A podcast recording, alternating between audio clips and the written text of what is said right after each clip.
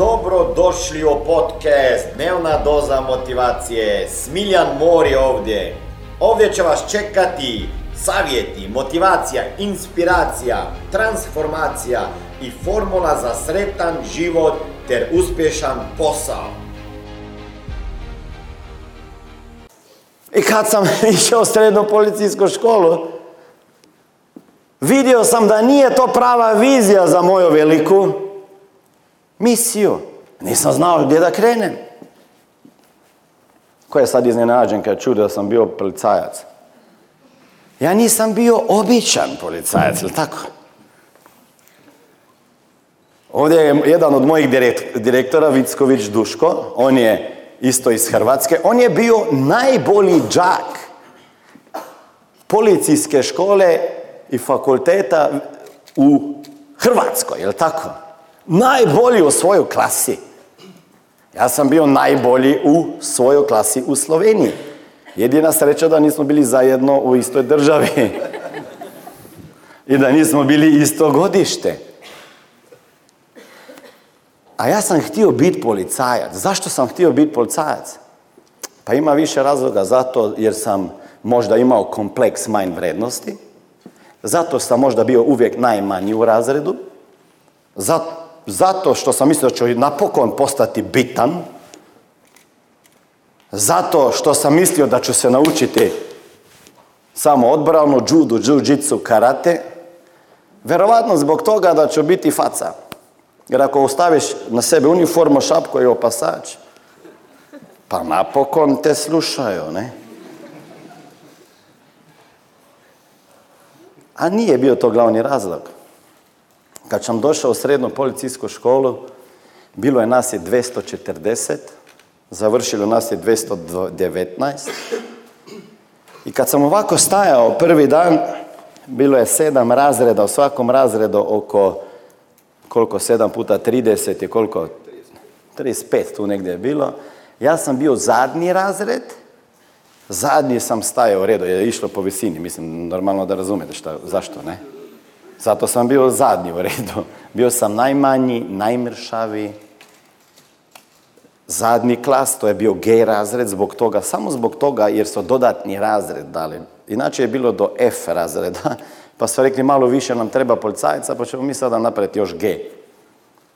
I onda sam čuo direktora te srednje policijske škole kaže, vi ćete možda, neko od vas, biti prva generacija koja će imati neko od vas, jedan samo od vas, samo jedan od vas, od vas 240, će možda imati mogućnost da ide na troškove države studirat na višu školu unutrašnjih poslova i onda ako će biti tamo najbolji, možda će imati priliku da ide na troškove države, besplatno, na studij, na pravni fakultet. Kad sam ja stajao u tom zadnjem redu, dolazim iz sela od 500 ljudi, jel ima neko koje dolazi iz sela manjega od 500 ljudi, da vidim? Ok. Jel ima takvih sela u Hrvatskoj? S kog sela ste? Pa reci, reci selo, šta ti je? Ha? Paljevine. Ok. Gdje si ti? Kladare. Pa, a zna neko gdje su kladare? Mislim, ajmo, ajmo biti iskreni, jel te ikad, jer, kad si došla na fakultet, isto ko mene, znaš, pričam drugčije nego ovi tamo, pri, dođem na fakultet, pričam, ne, ne pričam isto kao ovi ovdje, uz Zagreba ili ovaj dole, znači ti si negdje tamo, nigdje. Znači, i, mislim, ajde priznaj, je li te bilo malo stid kad si došla među te ljude i malo ono, da, kad te kaže odakle daš, kaže iz okoline Dalmacije. Ja sam to e, jako ponosno predstavila. Jesi, kako? Da, da, da njima bude neugodno što ne znaju gdje su kladari. Bravo, znači, to ti je bio obrambeni mehanizam. Znači, već me je stid da ti kaže gdje sam, ali sad ću te napraviti glupim da vidiš da nemaš pojma u Hrvatskoj, pa zato ću se ja bolje osjećati, jel tako? Pa to je i dobra taktika bila. A inače onako malo neugodno je bilo, e? Da, mene su svi zajebavali, sam bio iz Ožbalta u Dravi. To nije ni, nije ni Štajerska, to je... Ne, znači nije ni Međumurje, Zagore, nije Zagreb, nego je negdje, negdje, ne znam gdje. Znači, Neću da kažem gdje. ok? I sada ja tamo dođem, mene niko ne razumije. Ja pričam, ja pjevam, ja, ja ne znam kako... meni se smiju svi. Ali ja taj dan, kad sam čuo tog direktora, kažem, hm, jer je rekao on, na najbolji od svih će ići studirati na pravo na visoko, visoko školo, na višu školu za unutrašnje poslove, to je bilo dve godine plus od fakulteta. O, a i dalje rekao ovaj, ako se tamo najbolji da će ide, ići na pravni fakultet studirati, na troškove države, besplatno. Opa, momak iz sela od 500 ljudi, tata ima sedam razredna osnovne škole, završeno, mama ima osam. Zapamti, dečko, i svi, nije važno odakle dolaziš. Bitno je kud si se namijenio i krenuo. Nema veze odakle dolazite. Nema veze koje je to selo, koje je to grad, koja je vaša familija, koji su vaši roditelji, da li su pametni, obrazovani, preduzetni, bogati, revni. Nema veze. Nema veze.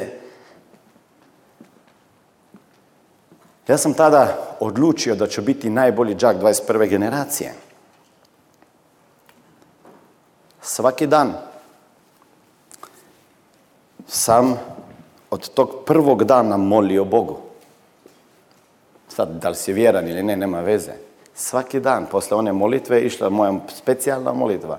Dragi Bože, daj da ću biti najbolji džak 21. generacije srednje policijske škole, da bi dobio za nagradu pištu, da idem studirati na visoko, visoko, višu školu za unutrašnje posle, da stamo najbolji idem na pravni fakultet, da bi mama, tata, baka bili zdravi, da moja sestra bila zdrava, ja bio zdrav, da bi svi dugo živjeli, da ne bi bilo ratova na svijetu. I tako da je, to sam već vidite da znam čak u prevodu, kamoli na slovenskom. To je bilo četiri godine. Svaki večer. Kad je završili prvi razred srednje policijske škole, ili kako kažete, prva godina, ili tako? Ja? Tada je uvijek bila slava. Znači, neki su završavali četvrte godinu, neki smo prvo kako ta generacija odlazila iz srednje policijske škole, četvrti, četvrte godine, to se napravila slava. To je bilo, to je, to je bilo pleh muzike, znate ono tan, tan, to je bio ministar, je došao državni zbor, e, po cijelom stadionu su nas poredali, znači ovaj Dinamo stadion je bio pun Hajdukovca, mislim policista. sam rekao nešto. I mi stojimo tamo i u nekom trenutku oni kažu da najbolji džak te 18. generacije je Rafko Viltužnik, ne, Hristan. I on ovako po crvenom tepihu maršira, maršira preko cijelog stadiona i dođe tamo na bino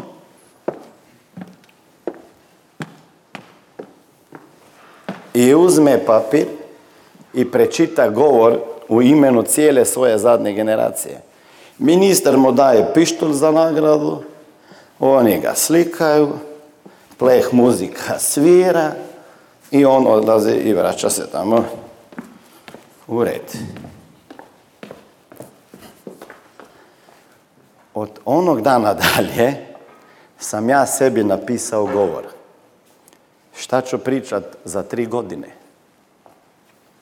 Svaki dan, svaku noć sam u mislima prolazio taj crveni tepih, da ne bi se možda skliznuo kad ću za tri godine. I svaki dan sam vizualizirao kako čitam, kako mu ministar daje pištol i kako pleh muzika svira.